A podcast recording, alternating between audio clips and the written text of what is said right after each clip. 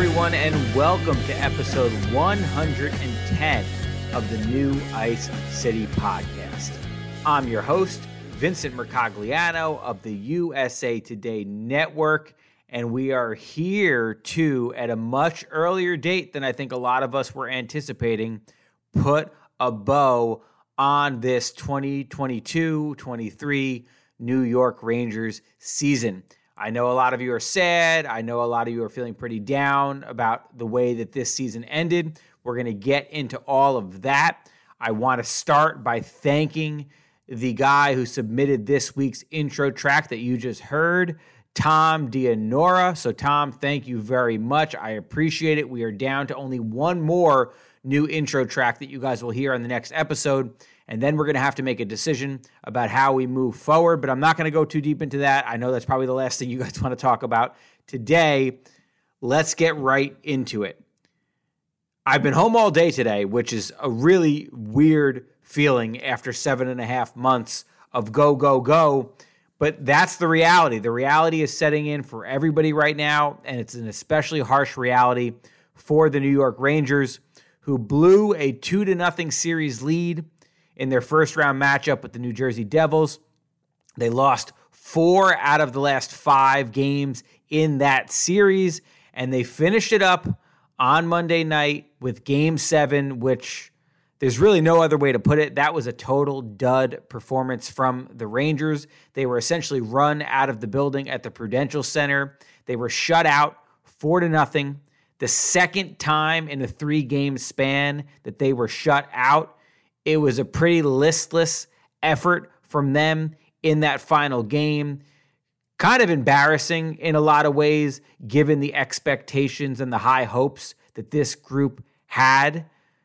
Not saying that they gave up necessarily or anything like that. I actually think the game five loss at the end, when they were outshot twenty to two in that final period, was a much worse look for them. But when you consider the stakes, you consider the moment, you consider everything that they had poured into making this season a success, to go out with a four to nothing shutout loss like that against what now you have to say is definitely going to be one of the Rangers' biggest rivals in the coming years. We obviously know the history with the Rangers and the Devils. This was the seventh time that they met in the playoffs, but they hadn't met in the playoffs in over ten years. And now this rivalry, I think, has been renewed. Both of these teams look like they're going to be good for a while. And so maybe we'll have more playoff battles to come. But this one, and I've talked to you guys about this before, and I've written about this before, the Devils were the higher seed. I understand that. But the Rangers, to me, had to be the favorite in this series because of everything that we saw them pour into trying to make this season a championship season. Going out and getting Patrick Kane at the deadline, getting Vladimir Tarasenko at the deadline, coming off that run to the Eastern Conference Finals last year, all of the star power up and down this lineup, all of the talk about wanting to get back to the playoffs and all of the expectations that were on this group, they fell flat by not making it out of the first round. And going seven games against a difficult opponent, and we're going to talk about some of the things that the Devils did well, that is, for a lot of situations and a lot of teams, certainly nothing to hang your head about, but trust me, from talking to the Rangers and the players in the locker room and seeing their reaction to this loss in the last few days, they're devastated. This is not the way that anybody envisioned this ending, and now there are going to be repercussions. There are going to be questions going into a much longer summer than they were hoping for, and I know than a lot of you were hoping for. We're going to talk about the coaching situation. We're going to talk about some individual players. My plan for this episode is to play clips from breakup day, which was on Wednesday at the M S G Training Center. That's when players are cleaning out their lockers and essentially reporting for the final time. They all do their exit interviews with team president and general manager Chris Drury, and they all speak to the media for the final time. We spoke to every guy who played in the playoffs. So it was a long day of talking to a lot of different guys, but you really appreciate them making the time to do it. And it was our chance to get some final thoughts from them on, on what the heck just happened. How did it go down this way? So I did this last year. I think it worked really well, so I want to do it again for this week's episode. I, I know we got a lot of good feedback last year. I picked out five different interviews of which I thought were especially interesting or important for a variety of reasons, and we cut some of the most striking quotes, some of the best clips from those interviews. And over the course of this episode, I'm going to play a clip. You'll hear from a guy. I'll explain context and what the question was and, and what the answer was about. And then after you hear it, I'll talk about what I made of their answer and maybe some, some big picture stuff for those individuals. But let's start with some big picture stuff for the team. And from a team standpoint, there's a lot to analyze, a lot to decipher, a lot to consider now that we saw the Rangers go out in the fashion that they did.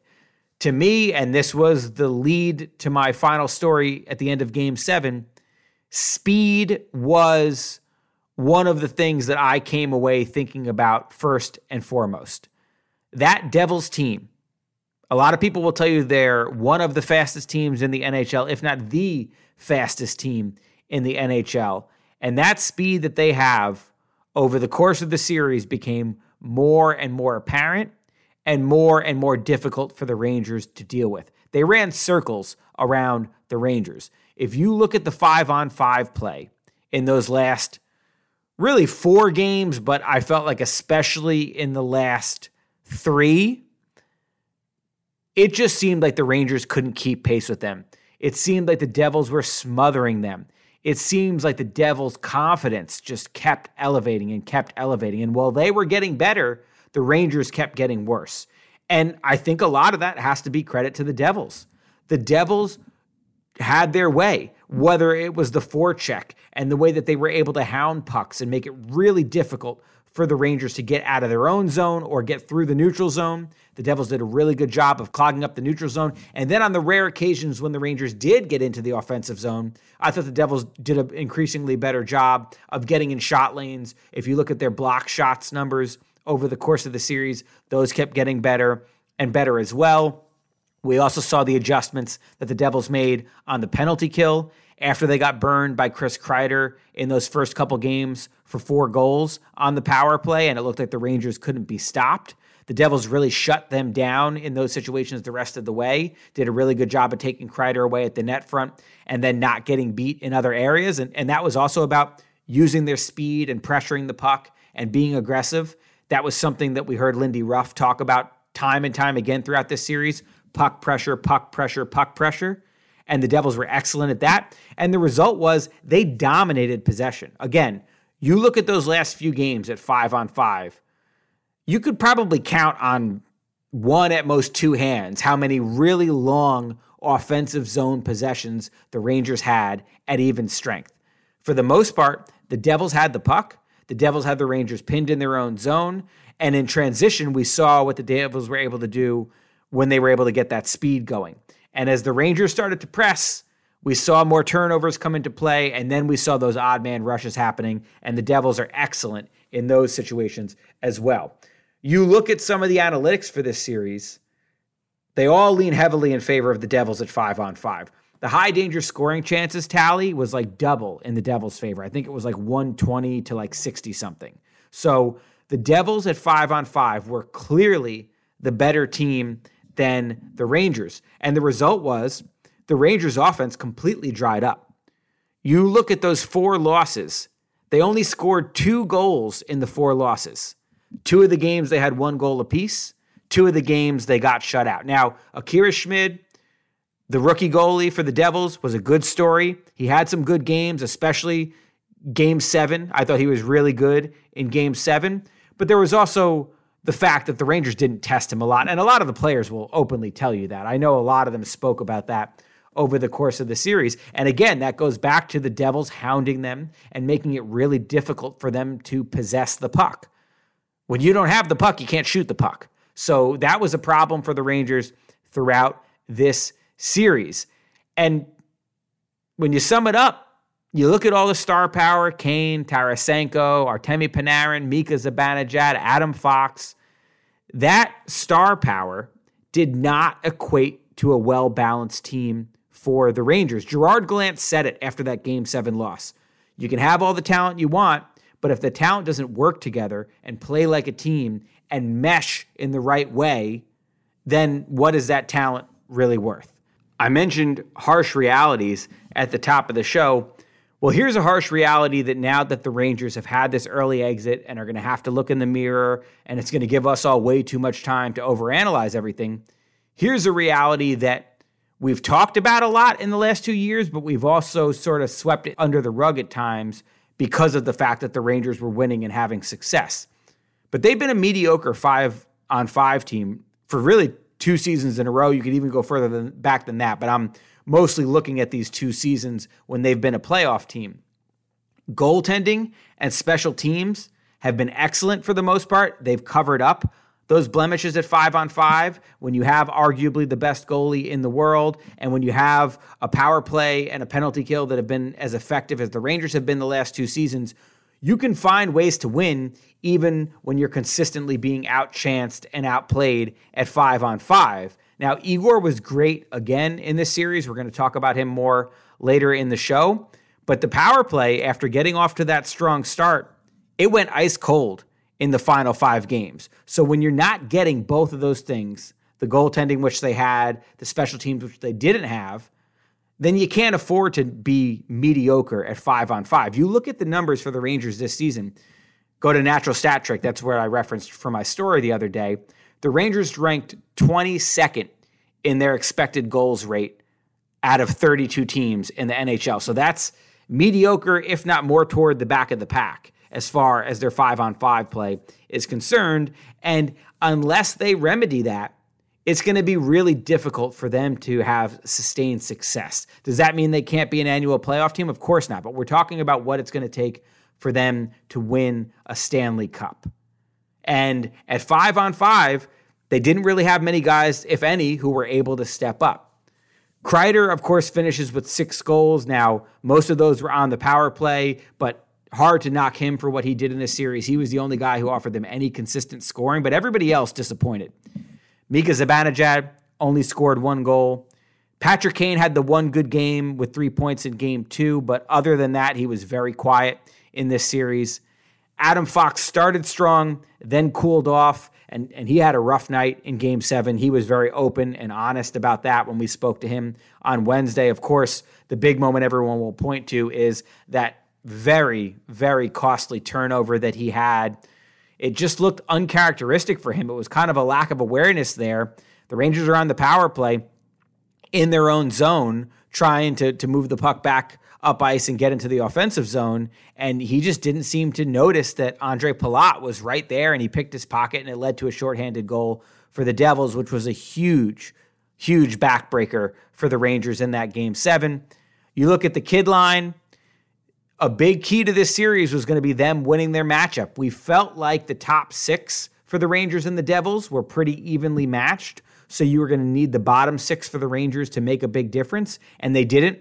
The fourth line didn't show up the way that you were hoping them to, and the kid line was pretty quiet. I mean, they had their moments, but they didn't produce many points. Alexei Lafreniere finished that series with zero points, which is bringing a lot of heat down on him. And the guy who's getting the most heat right now is Artemi Panarin, who was a major disappointment in this series, only finished with two assists, zero goals, and he didn't have any points at all in the final six games of this series. We're going to talk a lot more about him later in the show as well. But point being, when all those guys aren't living up to their standards and aren't playing up to the way that you know they're capable of playing, that's going to be a really difficult way to win a series, especially against a swarming, speedy team like the Devils. I think one of the lessons learned here is that the Rangers just ended up being a little too redundant. They didn't have enough diversity in this lineup, especially in this forward group. It feels to me like they got caught stargazing, and a lot of us are guilty for this. You hear names like Patrick Kane and Vladimir Tarasenko, and of course you want to have them on your team because of their reputations. But they focused on making these big splashes instead of building a balanced team. It was very much the opposite approach from what we saw last year. Last season, what did the Rangers do at the trade deadline? They acquired four guys just like they did at this trade deadline, but those guys weren't household names, certainly not star-level players, but they filled very specific roles, and they fit what the Rangers were trying to do. In getting Andrew Copp, they were able to get a headsy player who was able to succeed in a lot of different areas. He could chip in some offense. We saw that, but he was also a really good, sound defensive player, a pretty decent skater. He could play multiple positions. There was a lot of versatility there. And Frank Vatrano definitely brought that speed element, definitely brought that shoot-first mentality, and fit a specific role that the Rangers needed him. And who, who would have thought the Rangers were better off with Copp and Vatrano than they were with Kane and Tarasenko? But based on the results, it's hard to argue otherwise. So I think one of the things that they have to keep in mind, and I believe Chris Drury will keep this in mind moving forward, is it's more about getting guys that can play in a spot that's specifically suited to their skill set and specifically fits the needs of your team, as opposed to just trying to collect as many stars as you can and hope that you find a way to make it work. Again, to me, they need to infuse this lineup, A, with more speed, and that's something that you, the people who listen to this podcast all the time, know I've been mentioning for about two years now. I feel like the Rangers, to keep up with the best teams in the league, are going to need more foot speed. And B, they just need a more diversified approach. They need grinders who can implement the type of aggressive forecheck that wins at this time of year. They need guys who are going to do not necessarily the dirty work as in hitting guys. We've talked about this grit thing all the time. I'm not necessarily saying they need to be more physical, but I'm saying they need guys who have that winning edge to their game at this time of year. The guys who will do the little things that it takes to win and open things up for your stars like Panarin and Zibanejad and Kreider and those kind of guys. You need to build a well-rounded lineup, not just a lineup with a bunch of big names in it. And I think that that is something that is going to be very prevalent on Chris Drury's mind going into this offseason. I, I essentially see two paths that he could go down from here, but there's a lot of different directions that he could go within each path. One thing that I think, and this is probably the most likely scenario, is if they can find a way to clear a little salary, and the salary cap situation is going to be no joke this offseason. My projection right now, based on the math that I've done, is they're going to have about twelve point three million dollars in cap space to fill eight or nine spots. So that is not going to be easy. You're going to need to find a lot of cheap guys. You're probably going to need a couple guys on entry-level contracts to come up and contribute. But if they could clear a little salary, and the guy that you have all heard me talk about before, who I think could be vulnerable, and quite frankly, from his exit interview or his, his session with the media on breakup day, he made a comment where he said, you never know where you might be next season, so maybe he's aware of the possibility as well. But as much as the Rangers value Barclay Goodrow, and as good as he is as a fourth-line player, and I believe he is most certainly a championship-level fourth-line player, he was a championship-level third-line player with the Tampa Bay Lightning. If you could have that guy in your fourth line, you feel really good about that. But can you afford to pay a fourth-liner over three point six million dollars per year when you are so tight on cap space? That's a question I think the Rangers are going to be thinking about this offseason. And if a deal comes along that they can stomach, that they feel like brings a little bit of value back, maybe with a player or a pick or something like that, and helps them clear that salary cap space, that's a guy who I would keep my eye on. There really aren't that many other options when you look at all the guys that they have with no movement clauses. And then if they could clear that little bit of salary cap space, maybe that would give them the wiggle room to hunt for some of those hidden gems who spill or fit, I should say, specific roles. I look at the Devils, and I, I think there's some pretty glaring examples on their roster. Of course, you look at Jack Hughes, you look at Nico Hischier, you look at Dougie Hamilton, you look at some of the big names that they have on that team. And of course, those are the guys that make that team go. But look at some of the guys who hurt the Rangers badly in this series, Eric Halla, Tomas Tatar, guys like that who you look at what they're making. Those aren't really high-paid guys. Those are veteran guys who have bounced around a little bit. But the Devils targeted them because they fit their system, and they could help complement some of the star players on that lineup.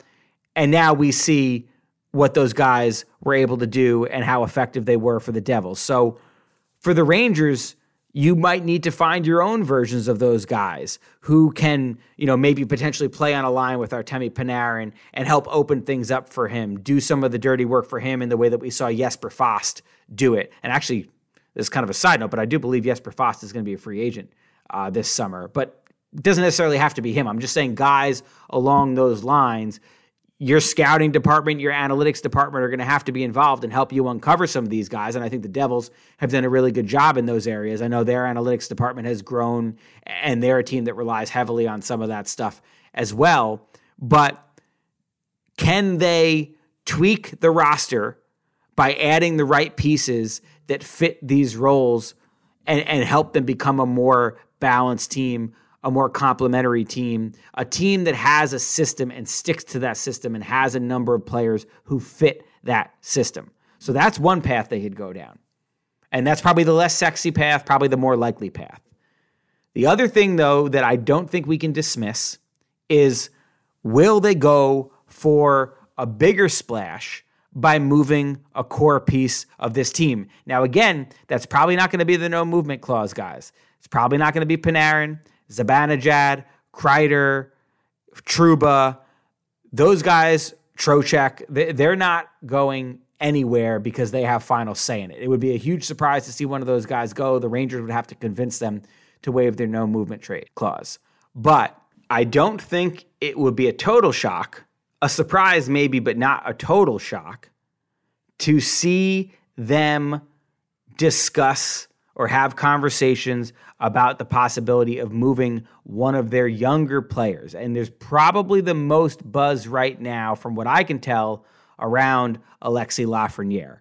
I'm not saying I think it's likely, but I do think it's something that right now, in this moment, with this loss still really fresh, could be part of the conversation in the next couple months leading into the summer. It wouldn't be just to get rid of him because you don't want him anymore. Of course, they'd love to keep him around. Of course, you still feel like there's more upside in there with him. But he's not the strongest skater. We've seen that. If you want your team to get faster, he's probably not going to help you in that area. And if there's another team that really covets him and is going to be willing to give you a package that helps you fill multiple needs, a combination of young players with speed who you feel like fit your system and draft picks and whatever else, well, then maybe that is something that the Rangers end up entertaining. Whether it's Lafreniere, whether it's Capo Caco, I don't think it's going to be Philip Hedl now that they gave him that extension, and he's one of the fastest guys on the roster, and he's a center. There's a lot of reasons I don't see Hedl going anywhere. I think he's probably actually the safest of those three, believe it or not. Could it be Keandre Miller? I highly doubt that. I think they really want him to be a long-term part of this decor, but he is going into his first offseason as an R F A, and it is going to be really tight as far as finding the money to pay him. I doubt they would let Ryan Lindgren go. I think he's way too valuable, but he's a guy with a three million dollars cap hit that could create a little bit of wiggle room. I'm not saying that I think that any of those things are going to happen. I'm saying I'm wondering if the chances of something like that happening have increased. I think the chances, if you ask me, are probably higher today than they were a year ago. Doesn't mean it's going to happen, but it means that I sense that some kind of change is coming. Very little would completely surprise me at this point. The Rangers loaded up for this season. They came up woefully short of what their goals were, and now I think that some type of change is going to come in one form or another. Now, speaking of that, that kind of transitions us into the first clip that I want to play for you guys. And this one is going to come from head coach Gerard Gallant, who did speak to the media at breakup day on Wednesday. I know there's been a lot of rumors swirling about him, and I think that that is absolutely the first thing on Chris Drury's to-do list for this offseason, is to decide which direction he wants to go with the coach. Will Gallant stay around, or will he fish around for a change? Now, Gerard Gallant clearly has been reading and paying attention to these rumors as well, and as you're about to hear, he was not too happy about it. So you're going to hear a clip from him addressing us reporters on the final day, Wednesday, and expressing some of his displeasure about the rumors and sort of defending himself and backing up his own record and explaining why he thinks he should stay. So I'm going to play that clip for you guys, and then I'll come back and, and we'll talk about it a little bit. And just for some context, when he came into the room, there was a brief moment of, I guess you could call it awkward silence, where everybody was kind of waiting for somebody to ask the first question. And, and he said something along the lines of, let's get it going. Normal day, I'm fine. So what you're going to hear right now is Dan Rosen, who you've heard on the show before from N H L dot com, following up and asking him specifically if he had been told that he was fine by the Rangers. Fine meaning as in, you're going to stay here. You said you're fine. Have you been told that? By who? Chris. They haven't talked to him. They haven't talked to him. No, I mean, there's, I got no reason to think anything besides what people put out there. Like, I mean, I read the same things you guys. I see the same posts and all that. But nobody from this organization told me anything. I'm coming in here, what I think was two excellent years. We had one bad week, and it cost us. So if if I can't uh, stand by my record, what I've done, I think there's something wrong. I think it's pretty good. And not just the record here, the record moving forward. But we're in New York, and that's what things, you know, people put things out there, and that's fine. I'll get over it. How do you reflect on your second season here personally? Like I just said, I think we averaged one hundred eight points in two years. I think that was excellent. Mm-hmm. We had a great first season. We went to the, we lost to the Stanley Cup defending championships in the semifinals. Mm-hmm. This year we lost in the first round. So, did I have a tough two weeks? Did we have a tough two weeks? Yeah. But besides that, I can't believe I have to answer some of these questions about me getting let go or getting fired, brought up by the media. Disappointing. All right, so there you have it. Gerard Gallant, as you might have heard from that tone, was not particularly happy about the questions there. And listen, he's a heart on his sleeve kind of guy, and I respect him defending his record. I don't blame him for being ticked off. Quite frankly, I'm not sure how fair it really is to have him answer those questions without hearing anything from the top. And these rumors aren't going to die down until we hear directly from team president Chris Drury. He's definitely staying, he's going, or whatever it might be that Chris Drury would say. We're still not sure when he'll speak. I know last year he did a call with the beat reporters a couple of days after breakup day, but we still haven't heard any word on that. And, and maybe it's because these discussions are ongoing behind the scenes and he doesn't want to come out and say anything until he has something to say. I don't know. But right now, all I can tell you is we haven't heard from Chris Drury. And I think until that happens, getting clarity on the situation won't really be there. It's going to sort of be this up in the air, wait and see kind of a thing. The one thing I would say in response to Gallant is that these rumors aren't coming out of thin air. I can speak personally and say I didn't write about the possibility of him being fired the other day because I want it to happen or I'm trying to will it to happen or I'm advising that they do it or anything like that. It's based on reporting. It's what I'm hearing, and it's pretty obvious if you follow a lot of the national reporters around the league that others are hearing the same thing as well. I want to be clear about this. I haven't reported that he's being fired, and I still do not know if that's going to happen. Right now, we do not know what's going to happen next. What I've heard and what I've written is that it is being, the word that was used to me is mulled, which is considered, discussed. It is a possibility at this point that we don't have a firm answer on. It's not the first time either. We've talked about this on this podcast before. I've written about this before.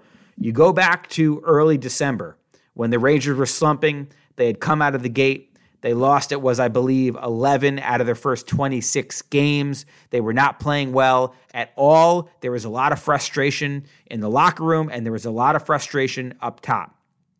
And a lot of you will remember, we've gone over this moment several times, but the Rangers lost that game on December third to the Chicago Blackhawks, and it was the Trouba helmet toss game that got a lot of attention.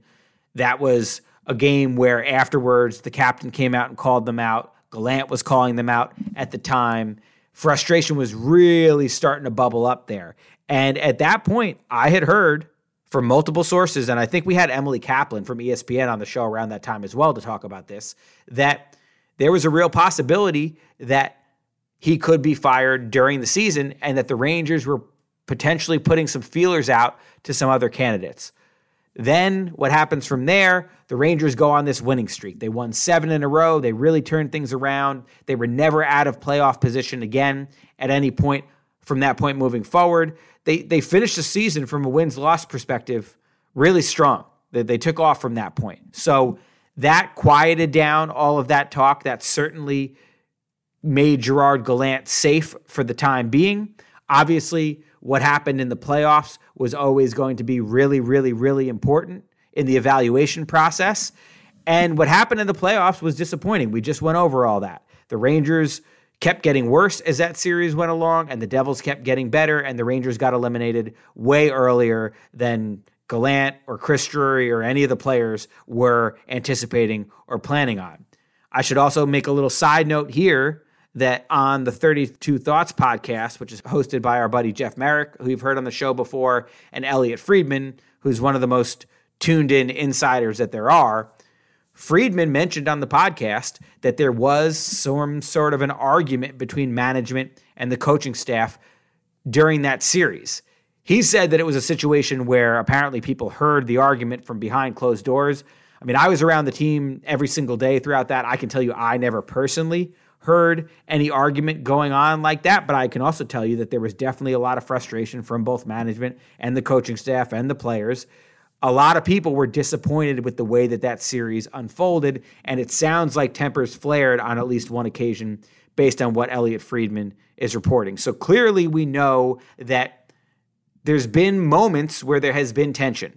You go back to December, and as I've reported and others have reported, there were some initial preliminary discussions about would they consider a coaching change in season before they ultimately turn things around. And then we get to the playoffs where the Rangers have super high expectations and they fall flat. So the questions about what's next from the coaching position are all valid. It's just a matter of the Rangers and Chris Drury making a decision on which way they're going to go with it. It's nothing personal against Gerard Gallant. I understand why from his seat it can feel that way, but that is certainly not where it's coming from, from myself, and I, I certainly don't think from any of my colleagues as well. Now, Gallant coming out and speaking to us on Wednesday, it's very reasonable for people to perceive that as a good sign. It very well may be a good sign, but again, until we get clarity from Drury, I think these questions are going to linger. The big question here, and in this podcast forum we can certainly discuss it, is should the Rangers move on? And, and to me, that is very much up for debate. I don't buy into the narrative that he's lost the locker room. A handful of players have talked about how much they respect him, and I believe that's genuine. But at the same time, I, I do wonder if things got a little stale this year. I know, and I've reported this in the past, that the line juggling was frustrating for some of the players. That was constant really throughout the season. I know that some of the deflecting of blame when things weren't going well and some of the excuse making, I've written about that as well, that was rubbing certain people in the organization the wrong way, especially during that late November, early December period that we've discussed.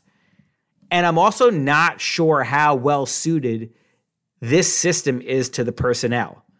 Gerard Gallant likes a simple game, a direct game, a heavy forechecking game, a hard-working physical game. And if you look at the Rangers roster right now, it doesn't work a whole lot. We talked about their five-on-five struggles, and it seems like a system that's maybe a bit more innovative, a bit more intricate, a bit more skill-oriented might benefit the current personnel that the Rangers have. Now, if they can get faster, if they can get some of those grinders that we talked about that I think they are probably going to aim to get this offseason, then that might be better suited for the way that Gallant wants them to play. But it does seem like he's constantly just looking for guys that are going to work hard, looking for guys that are going to play direct, looking for guys that are always going to think to shoot the puck first and create a lot of traffic around the net. And the Rangers don't have a lot of guys who profile that way. And that seemed to be what was happening in the series with the Devils as well. Gallant just repeatedly kept talking about getting to the net, getting more pucks to the net, creating more traffic, and the Rangers weren't doing that. So that message didn't seem to be resonating well enough to make the players actually go out and do it. Now, he took issue with people saying that he didn't make adjustments in the series.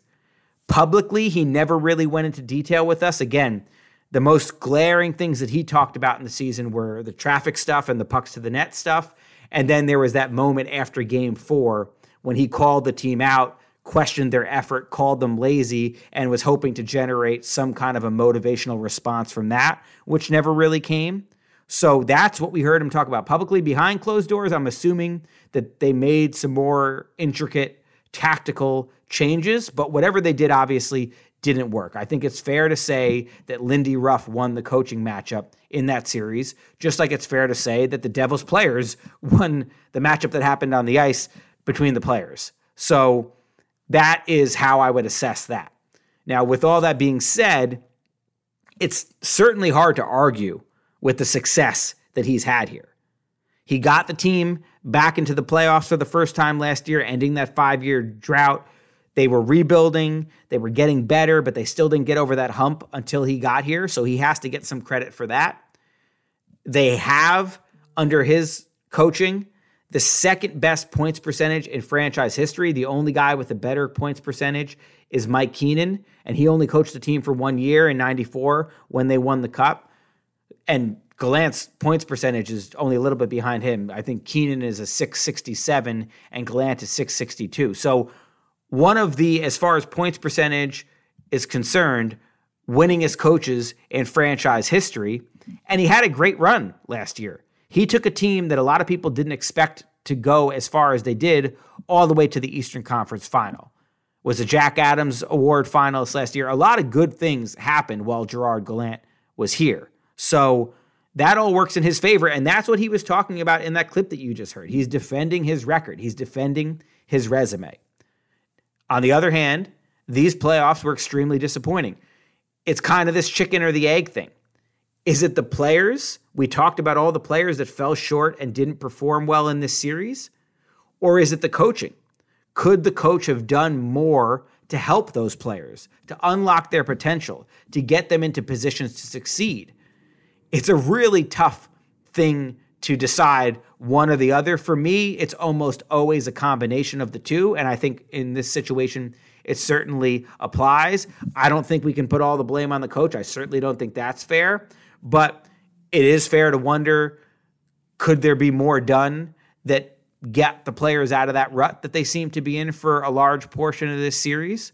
So that's kind of a difficult one to assess, you know, whether we're going to say this percentage of blame on this side or this percentage of blame on that side. But what we also know is that the easy scapegoat is almost always the coach.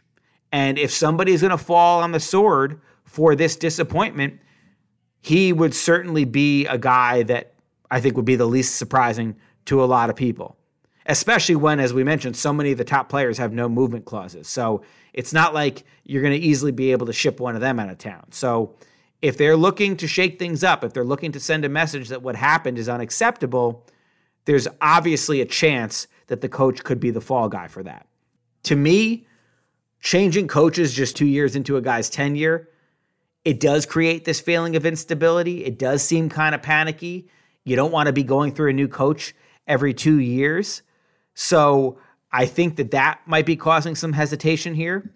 I also think it's very possible, actually very likely, that the Rangers don't want to do that unless they feel really good about having a replacement in place, and that's kind of how we can wrap this conversation up. There could be a scenario, and with each passing hour, it becomes more likely that this is going to be the case in my eyes, that this uncertainty could linger for a while. I don't think that Chris Drury, knowing how calculated and meticulous he is, I don't think that he wants to fire a coach that they've had reasonable success with unless he feels really good about having the guy that he's going to replace him with lined up. He needs to feel like there's an upgrade out there that he's anxious and excited to hire, or else he might not do it. So a lot of stuff could be going on behind the scenes right now to put out feelers, to see what the possibilities are. There are three big names out there as far as guys that have won cups. Peter Laviolette just got fired by the Capitals. Darryl Sutter just got fired by the Flames. I don't think either one of those guys are particularly exciting, and I don't sense, at least initially, that there's a lot of interest in those guys from the Rangers. The guy who has been talked about the most, the guy whose name I heard coming up just in different conversations with reporters or other people that were around that series with the Devils, even before the Rangers lost it, was Joel Quenneville. Now, this one would be an absolute lightning rod of a hire for the Rangers if they were to go down that path. The quick background for those of you that don't know, Quenneville, a highly successful N H L coach, won three cups in Chicago with the Blackhawks, coached Patrick Kane there, coached Artemi Panarin there, has some familiarity with some of those guys. But he also was basically banned from the league a year or so ago when an independent investigation came out that showed that while he was the Chicago Blackhawks head coach and they had the video coach who sexually assaulted and abused a prospect, Kyle Beach, back in twenty ten, that when Quenneville was made aware that this video coach was being accused of doing these things, he basically swept it under the rug. At the time, the Blackhawks were in the playoffs. It sounds like he didn't want it to be a distraction. And instead of right away outing the guy and doing the necessary, proper, right thing to do, he sort of tried to keep it quiet, it sounds like, or was one of a group of people who decided it was best to keep it quiet, to not be a distraction during the playoffs. And then they quietly had the video coach resign and sort of fade off into the distance without ever going public about it. So he was involved in a really bad, ugly controversy and played a role in trying to keep it quiet, essentially. So morally, ethically, how would Rangers fans feel about having a guy like that come and be your head coach? Now, he might not even be allowed To, to be a head coach. He is not allowed to take any job without approval from Commissioner Gary Bettman, so that would be a step in the process.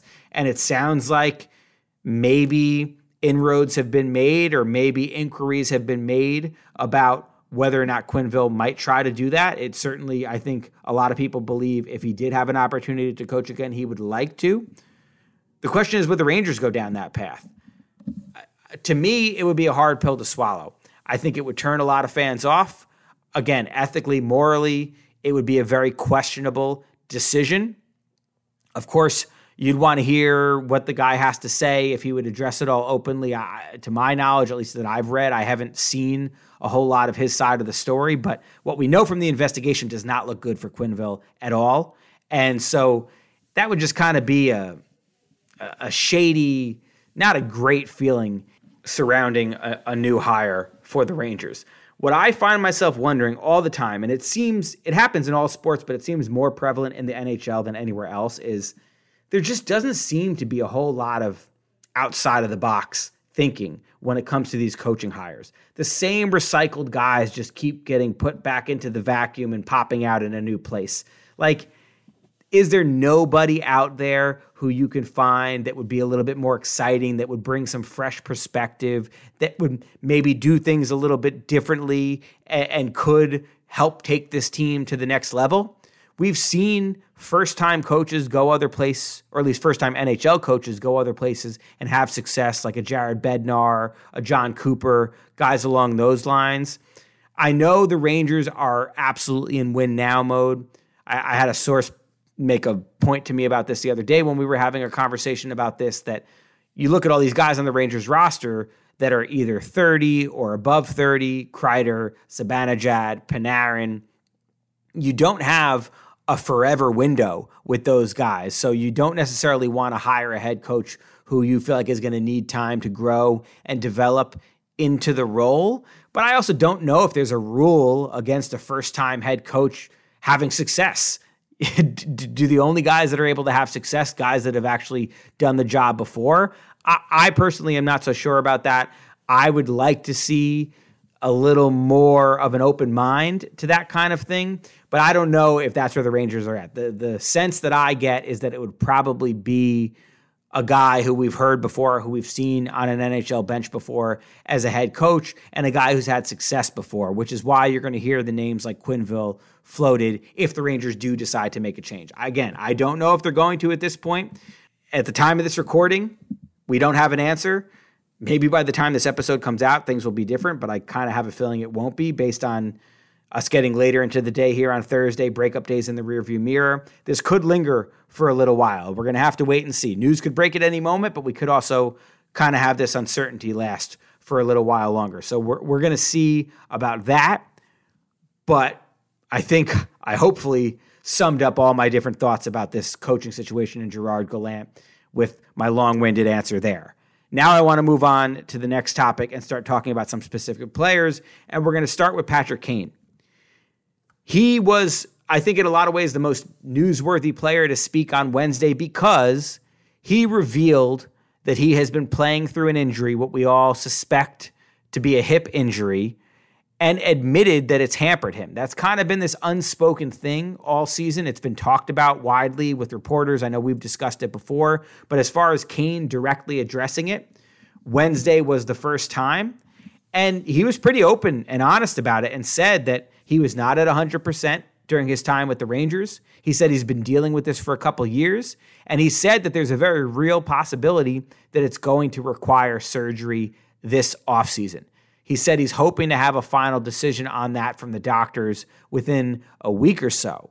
But hearing him talk about dealing with the injury and not being able to make certain plays that he's accustomed to making, it really kind of makes you wonder if this is all worth it for the Rangers to make this trade. They knew that he had this injury and they still pulled it off. I think they had kind of turned their back on it and they weren't willing to pay the super high price that the Blackhawks were asking for initially, knowing that the hip was a concern. But once the price tag came down because Kane made it clear that New York was his preference, obviously they got back involved. But with the benefit of hindsight, it looks like maybe that was a path they would have been better off not going down. Although I will say this about Kane, as far as interactions with him and dealing with the swarm of media that he had to deal with every year, he was a pro about that. He was a really good sport about it, an open book, at least in my dealings with him, and, and you know, very understanding of of what came with the star power that he brought and all the attention that he was going to get, and took a lot of time to sit in his locker room every day and answer a whole lot of questions. So definitely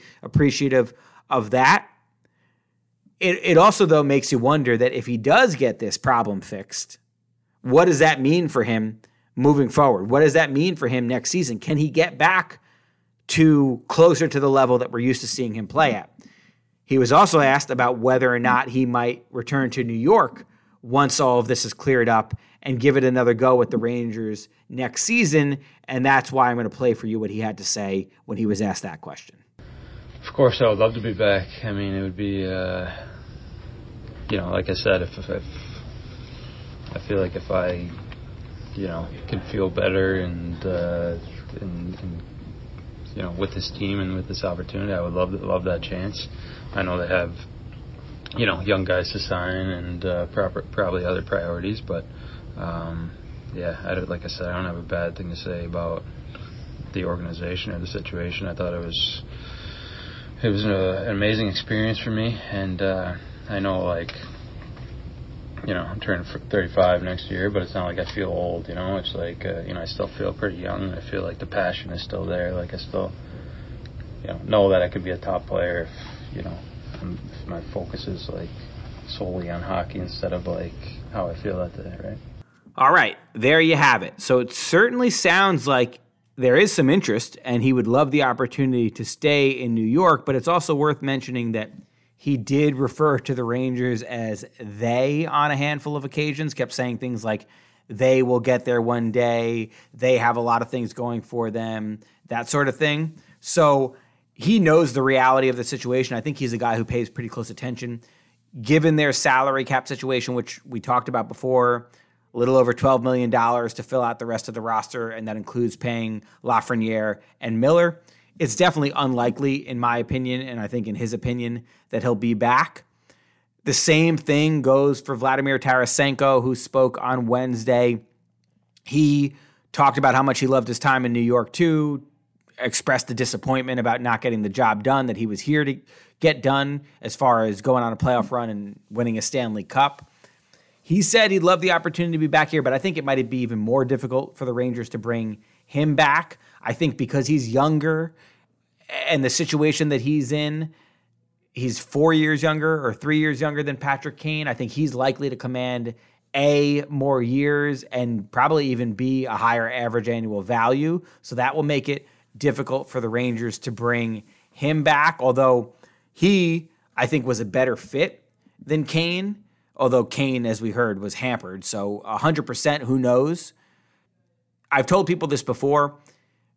Both of them coming back is impossible. One of them coming back is very unlikely. But if the Rangers were to move a little bit of salary and get one of those guys to take, I mean, it would have to be a massive discount. It would have to be like playing for a million or two million dollars a season, something like that. You can't ever say never, but it seems like something that I wouldn't get your hopes very high about. And, and Tarasenko's a guy who said, you know, his main thing is he wants to find a place where he can win. He wants to take a run at another Stanley Cup. And both of them pretty openly talked about they're going to have to explore free agency and see what happens. And it sounded certainly like they will be talking to other teams as well. Of all the pending unrestricted free agents, and there aren't that many, it's really just Kane, Tarasenko. It's the trade deadline guys. It's those two, Nico Mikola, and then Tyler Motte. Of those four, I think the guy who has the best chance to return is Tyler Motte. We talked to him yesterday. He was all smiles as far as the conversation that he had just had. He had just come out of his meeting with Chris Drury, it sounded like. He said they had great dialogue, was the way that he phrased it. And he made a comment that stood out to me when he said it.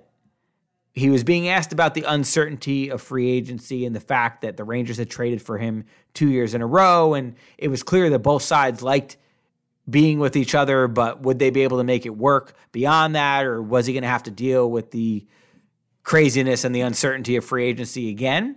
And he made this comment. I'll read the quote. Sometimes there are solutions before you get there. And that made me say, hmm, I wonder what him and Chris Drury just talked about. So it sounded to me like there was feeling expressed by both sides that they would like to continue this relationship.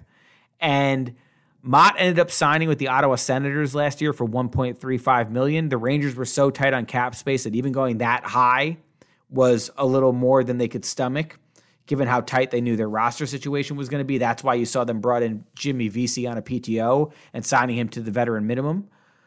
I think my hunch would be that Motte is aware that if he wants to stay here, he might have to come down from that one point three five million dollars price tag a little bit. But having went through what he went through last year, where that was the most he was able to milk out of any team, and it was only on a one-year deal, that maybe if the Rangers gave him a multi-year deal, a little more long-term security, that he would be willing to compromise at a number that would be good for the Rangers.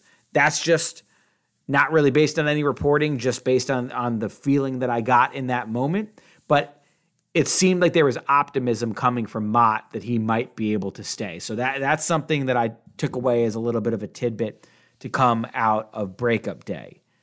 Now I want to go and talk about some of the guys who are under contract. And I want to start with the guy who's facing more criticism than anybody. I touched on it this more toward the beginning of the show. That would be Artemi Panarin. You guys have heard me talk before about how much fun he is to deal with. Always upbeat, always pleasant, always has a smile on his face. He's just a guy who you sense loves life, loves playing hockey, loves everything that comes with being a part of the N H L. And that's not to say he doesn't work hard. This is the guy who teammates will tell you they walk into the rink sometimes in the morning and they find him out there on the ice working on these, as Jacob Trouba once said to me, passes to nobody.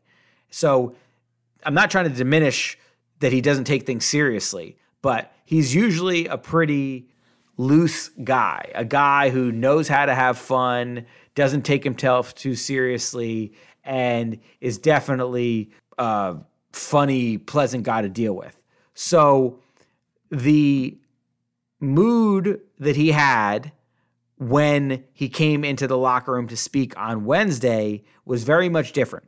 It was as down as I've ever seen him. When he spoke, one of the first things he said was he feels empty. He spoke at length about the frustration that he feels coming off of this disappointing playoffs. And a lot of it was about pressure and that getting to him and kind of overthinking things and that snowballing as the series went on. So what you're about to hear is a clip where I asked him how much of the postseason struggles for him are a mental thing. And now you'll hear his answer. I don't want to say it. It's like it's mental thinking, and that's why like I don't have points. I just like I say, I, I just don't think like honestly. Last playoffs, I turn over like every puck. This year, I work on that, and it's not that bad. And then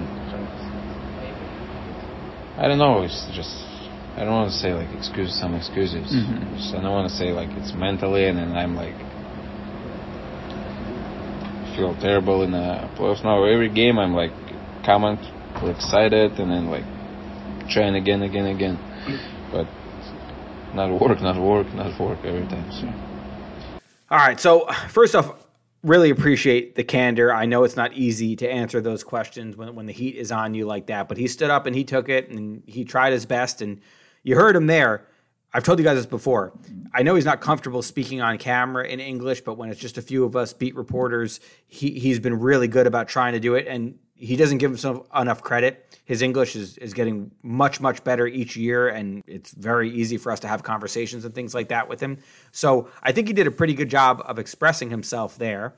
And what you hear is a guy who is very clearly saying, I don't want to make excuses. He he repeated that a few times throughout this interview. I don't want anything to sound like an excuse. I wasn't good enough, and, and that's the bottom line. But it also goes to show you, and to me it was pretty eye-opening to hear about the pressure and how that can really begin to fester and how one bad game to lead, can lead to two bad games, and it creates this feeling. He said he tried to go to the rink every day. He felt excited about the game, but it seemed like once he got on the ice and things weren't going his way, it was hard for him to block out those negative thoughts. And to me, it's a reminder, and this is something that I think as reporters, we probably lose sight of sometimes, and as fans, definitely based on some of the social media comments, I think people lose sight of sometimes. But these guys are human, and emotions that you and I might feel every day, well, these guys feel that same kind of stuff. And when you're under the microscope and you feel like everybody's depending on you, and you know you're the highest paid player on the team, and you know that everybody expects you to produce, and and it's not happening, well, that can be really tough to deal with, and I think we need to have some sympathy for that. But with that being said, as much as you feel for the guy, the concerns about his playoff no-show aren't going away, because last year, sixteen points in twenty games, that doesn't look terrible, but when you consider that he averages well over a point per game in the regular season, that doesn't look so great. And anybody who watched him play last year could just see that he wasn't as effective and as dangerous and didn't have the puck on his stick and make things happen nearly as much as he did in the regular season. That was evident to all of us last year, and he's been pretty open in talking about that and talking about some of these same confidence issues creeping into his mind last season. And now this season, it seems to get even worse. I mentioned before, six straight games without a point in this series. That had not happened to him at any previous point in his eight-year career, regular season or playoffs. This is the first time at any stage for him in the N H L that he's gone six straight games without a point. And when you're identifying reasons why the Rangers went out in the fashion that they did in this series, the lack of production from their stars is at the very top of the list, and Panarin is the guy that they expect offense from more than anybody. That's why they went out and got him. That's what he's paid to do. And he knows that he didn't do enough of it. And, and he's clearly upset by that. He's clearly embarrassed and ashamed about that. And he did his best, I think, to take accountability and take responsibility in this interview that you heard right here, or part of it at least. I wrote a lot more about this. I would encourage everybody to go to lohud.com slash sports slash Rangers to check that out, because I wrote a story on Thursday that goes a lot deeper into all this. But one of the questions that we addressed in that was, where do they go from here? And I've seen, I've gotten the emails, I've gotten the tweets. There are some people, Rangers fans, who who for a while loved this guy. Think about all the points that he racked up, being a Hart finalist, choosing New York and taking less money to be here, the leg kicks, all the razzle-dazzle, all the incredibly fun plays that we've seen him make in his four years with the Rangers. But you feel that tide turning a little bit, and there certainly seems to be some fans who are turning against him based on what we've seen from him in the playoffs. But I talked about this earlier in the show, and I'll reiterate it here. The chances of him being traded, while it's not as crazy of a possibility to me as it would have been at any previous point in his contract, it's still extremely far-fetched because of the no movement clause and because of the fact that even if they were to convince him to accept a trade somewhere else, look around the league. How many teams can afford an eleven point six million dollars guy in this current cap era? It's really hard to identify a team that would be able to do that, and then you also have to shorten that list to teams that he would even consider it with. I don't, I don't know if he would consider it anywhere. I honestly don't think he would. I know his family is settled here. He loves it here. He wants to be a Ranger. He wants to make it work here. And what you have to hope for is that through, A, the Rangers rethinking the shape of this roster a little bit in the ways that we talked about, adding more speed, adding guys who can help open up some ice for him, because that's clearly an issue. When he doesn't have as much time and space to work with and teams are able to smother him, that is what shuts him down. So they got to find a way to free up some space for this guy to make the plays that he makes. And he also talked about it a little bit in that interview. Last year, the turnovers were such a big topic, and I looked this up. He averaged over two giveaways per game in the playoffs last year, and he said, I felt like I was turning pucks over all the time, and that was something that he tried to work on and get better at. Well, he did a better job of protecting the puck against the Devils. He was averaging only about one giveaway per game against New Jersey in this first-round series, but at what cost? The result was a guy who just didn't look like himself. He looked like a shell of himself. He wasn't making very many plays that you noticed at all over the course of the game. So he needs to find that balance of, when can I open things up? When can I take the risk? And when do I need to not do it? And I would lean toward letting him take more risk, because that's what makes him special.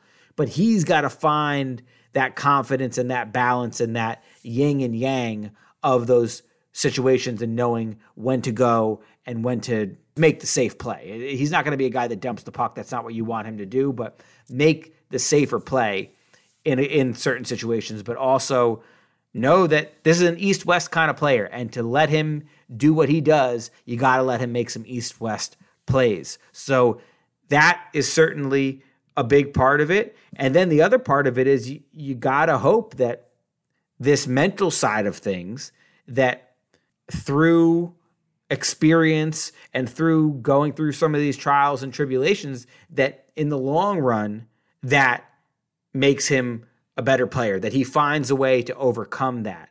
He's a really thoughtful, smart guy, and you have to hope and believe that some of these low points will lead to him kind of figuring this out in the long run. If you are the Rangers, or if you're a Rangers fan, knowing he's under contract for three more years, that is what you have to hope. And, and it certainly sounds like that is going to be his focus going into the summer. Now, speaking of pressure, I'm going to transition now to our next interview. And we talked to Igor Shesterkin on Wednesday. And I would say it was, my opinion, probably the best interview we did with him this season. There weren't a whole lot of interviews. We've talked about that before, but he talked about that pressure that he felt this year. And he had an interesting answer, I thought, when I asked him to evaluate his season. So let's listen to that. Honestly, I'm not happy about this season, for sure. Yeah, uh, I had a lot of pressure after last season, so uh, like uh, I thought it's gonna be more easy to play, but uh, I had a lot of pressure. Uh, Benny helped me so much for that, so it was a tough season, but uh, I learned a lot, and uh, uh, I got some experience for this one, and I think like like uh, I, I changed my mind after the season, so I think uh, in next season it's going to be different Igor. Next season it's going to be a different Igor. You got to love that last line. Gotta love when a guy refers to himself in the third person. That was a great way to end it. We've talked before about how guarded and reluctant he can be when it comes to speaking to the media. And this season, post-game, didn't talk to him a whole lot. He never really seemed too thrilled about doing it. But he was refreshingly open on Wednesday. It finally seems like with the season over, he's able to exhale and open up. I think during the season, he's so locked in and laser focused and hard on himself that he really doesn't seem to enjoy doing these sessions with the media. But he he was he was pretty candid, I thought, on Wednesday. And that answer showed what a lot of us kind of thought was going on throughout the season. He admitted that the expectations took a toll after he won the Vezina and had such an historic season last year. He struggled with that and living up to that and putting so much pressure on himself to succeed. And when the team wasn't winning right away, I think he was really hard on himself about that. I think that's part of what makes him great. But through his own maturation, and he definitely credited goal, goalie coach Benoit Allaire for helping him with that. But he needed to get over that hump of learning to not get tense and not put so much pressure on himself. And what you saw was he wasn't himself for the first handful of months, but once he turned it on, he reminded everybody how good he can be. Those last couple months of the season, he was really, really good. And in the playoffs, I thought he was the best player on either side in that series. If it weren't for Igor, it's hard to envision the Rangers even winning some of the games that they did or making that series as close as it ended up being with it going seven games. He ends up with a nine thirty-one save percentage in that series, a one point nine six goals against average. And if you look at some of the advanced stats, he led pretty much every goalie category for every team in the playoffs. So he was the best goalie in the first round of the playoffs this season. And despite his best efforts, wasn't quite able to carry the Rangers over the finish line. Still, last guy that you can blame is Igor. He was really, really good for the Rangers in that series, and a lot of his teammates spoke about this. They felt like they let him down. So that was something that a lot of different guys expressed. It felt a little bit like, and I've heard some fans say this as well, felt a little bit like a Henrik Lundqvist situation where the goalie was doing everything that he could to drag his team across the finish line, and he wasn't getting enough help in front of him, and that was very much the story of what happened in the first-round series. But we got to give Igor a lot of credit because he played really well. He rebounded from what was a very uneven season for him. Those last couple months of the regular season, he was really good. And in the playoffs, he was on top of his game and gave the Rangers every chance to win that series. So watch out next year. It seems like he got his swagger back, and that is certainly very good news for the Rangers. Now, I want to finish with the captain, Jacob Trouba, who you're going to hear from right now. You're going to hear two questions. I asked him about lessons learned and whether this disappointment can fuel the Rangers or propel the Rangers to bigger and better things in the future. And then you're also going to hear our friend Molly Walker ask him about his first season as the captain and sort of dealing with that and how he felt like it went for him. So let's hear from Jacob Trouba right now. That's the goal. I think uh, it's never a straight, straight line to success. Um, it gets bumpy. There's ups and downs throughout the season, throughout the whatever. This has been a four-year stretch for me. There's been ups and downs. I think uh, if you step back and look at the, the whole thing, though, it's this thing's trending upwards. I'm proud to be here. I'm happy to be here. This is where I want to be. Um, and I think I think we're going to figure it out here. Jacob, did you learn anything about yourself in your first season as captain? um, yeah, I mean, it's it's not easy. It's uh, something I'm really proud of. Um, it's hard to sit here and say that after the, the finish we had, but. Uh, When it comes to the leadership aspect of it, it's uh, I feel like I I gave it uh, everything I had this year, and uh, I'm, I'm proud of the work I did in that aspect. There you have it. I think we're going to figure it out here. That was the message from the captain. That was honestly the message from a lot of the veteran guys that we spoke with in the locker room. Those guys took it really hard. I mean, Chris Kreider is always the most emotional in these moments. He still... two days later, just looks so sad, and he takes these things so much to heart and cares so much about the results, especially at this stage of his career. And Trouba said it. A lot of those veteran guys, the, the sense as they get older, as they play more and more years in the league, is that they only get so many kicks at the can. Nothing is guaranteed. You never know when your opportunity is going to come or how many opportunities you're going to get to ultimately win the championship, which is what the veteran group on this team is extremely focused on doing. The message from Trouba, from Kreider, from Mika Zibanejad, from the guys that set the tone in that locker room is a very selfless message. It's always team first.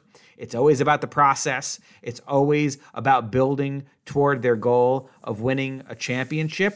And those guys were all down last year when they lost, but I think they were also proud of what they had accomplished and felt like it was something to build on. This year, I asked Kreider this question, what's the difference in the feeling between the two years? This year, he said, we had a lot more hockey left in us. And they all want the message to, especially the young guys on the team, to be that this needs to fuel them. This needs to motivate them. This needs to be a humbling experience that makes them better in the long run. And you heard a few guys mention it. I know that it's something that has been talked about amongst, whether it's reporters or people that have written stuff, or something that I think a lot of us kind of think back to because it's the most recent examples. You look at the Colorado Avalanche. You look at the Tampa Bay Lightning, the two most recent champions in the N H L. Now, both of those teams are eliminated now, but they've been the two most recent champions. Those teams had to go through adversity. They had early exits from the playoffs. They endured heartbreak. And ultimately, that is what they needed to push them to take their game to the next level, to make them a championship caliber team. It's not just about assembling talent. It's about experience and getting to the point where you know what it takes to win at this time of year. And a lot of times the best teams don't always win. These N H L playoffs that we've seen are an absolute crapshoot. The Bruins are out. The Avalanche are out already. The Rangers are now out. The teams that I think a lot of people were picking to win the whole thing, some of them went out in the first round, Boston being the team that I think most people looked at as the favorite. So it goes to show you how fleeting this stuff can be. But as Mika Zibanejad said the other day, all you can control from here is what do you do with it? Where do you go from here? How does this factor into your game for next season? How does this push you throughout the offseason? So I think what a lot of those guys tried to end with, some of them, especially Kreider, where it looks like they're almost fighting back tears, but the message that they tried to end with is this needs to be something that pushes us further. It's a disappointment, and that disappointment needs to be something that you feel down deep. You should feel angry about it. You should feel ticked off about it. But what do you do with it from here is the next question. We're not going to get that answer for at least another year.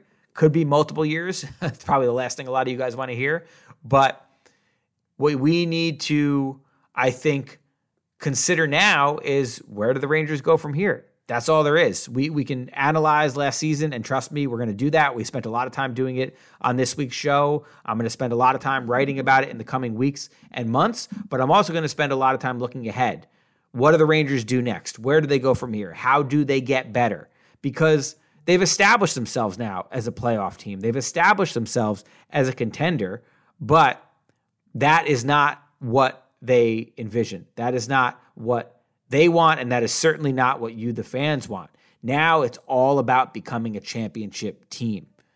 It would be kind of poetic if they were able to get it done next year. Next year will be the thirtieth anniversary of the nineteen ninety-four team that won the Stanley Cup. So I'm sure that will be a storyline and a theme that we're going to discuss a lot more as we look ahead to next season. I know a lot of you are hurting right now. Trust me, the feeling in the locker room was that a lot of those guys are hurting as well. But I thought it would be good to finish with hearing from Trouba about his first season as captain. And I do think that he's been a guy who wore his heart on his sleeve, did a lot of different things out front, in front of the cameras, or you saw him throwing the helmet or that kind of stuff, but also behind the scenes to try to lead. And I think that he strikes me as the kind of person who will grow into that role even more so in the coming years. But even more than that, his message about believing in the team and how they use this moving forward and going through the ups and downs that we've seen other recent champions go through. So that, I guess, is maybe a somewhat hopeful message we can end it on. Trust me, there's going to be criticisms and there's going to be stuff that we nitpick, and we're going to be very curious to see what especially Chris Drury does this summer, whether it's the coaching stuff or whether it's where he goes with the roster from here. That stuff is pivotal in this pursuit of a championship, but I also think that at this time we can take a moment to sort of reflect on what the players are saying and what the players are feeling in these moments of disappointment and how they're trying to look ahead, or just starting to try to look ahead to how they can spin this maybe into a positive in the future, how this will push them to potentially be better. So with that, we're going to end this week's jam-packed episode of the podcast. Our plan for the next podcast, this is a loose plan. We're going to have to see how things play out. I'm going to wait until there's some kind of news for us to talk about before we do our next episode. I'm certainly working on a handful of more stories, so it's not like I'm going to disappear, but I also, it's been a long seven and a half, eight months of pretty much nonstop working. So I'm going to try to take a deep breath here, and maybe we go a week or two weeks or something like that without a podcast. If it ends up becoming clear that no news is coming, no coaching change is coming, nothing like that, I'll circle back within a few weeks and let you guys know, and we'll certainly have a podcast coming out in the not-so-distant future. I'm not going to let multiple months go by or anything like that. But for now, let's wait. Could have a podcast again next week if we have some news. Otherwise, I might give it a week or two before we come back. So I will keep you guys posted via Twitter and all that as far as the plan. I want to give a big thank you to not only Tom Dianora, who submitted this week's intro track that you're about to hear again right now, but everybody who submitted intro tracks. When we come back, we have one more to get to, and then we're going to sort through which one we end up keeping permanently. And I especially want to thank all of you who listen, whether it's every week, whether it's once in a while, whatever it is. Obviously, we prefer you to be every week, but if it's once in a while, we appreciate that too. Your passion comes through every week when, whether it's submitting questions or giving us feedback or whatever it might be, even just downloading and listening, we pay attention to that stuff too. And we appreciate you guys so much. You guys are the best. I try to be as honest with you as I can every week. I try to make it as conversational as I can every week. This is a really, really exciting and fun forum for me because I feel like it's us just talking sports, us having a conversation, me talking directly to the audience and giving you my perspective from what I see and what I report on and what I observe in the locker room and behind the scenes. So it's been a blast this season. I know it didn't end the way a lot of you guys wanted it to, but I hope you've appreciated the coverage. I definitely appreciate all of you. I love all of you, and I hope you stay well. I hope you, you know, maybe you enjoy the Stanley Cup playoff, but if you want to turn it off, that's fine too. The weather's getting nicer, so get outside, enjoy it, be safe, be well, and I will talk to you all very, very soon.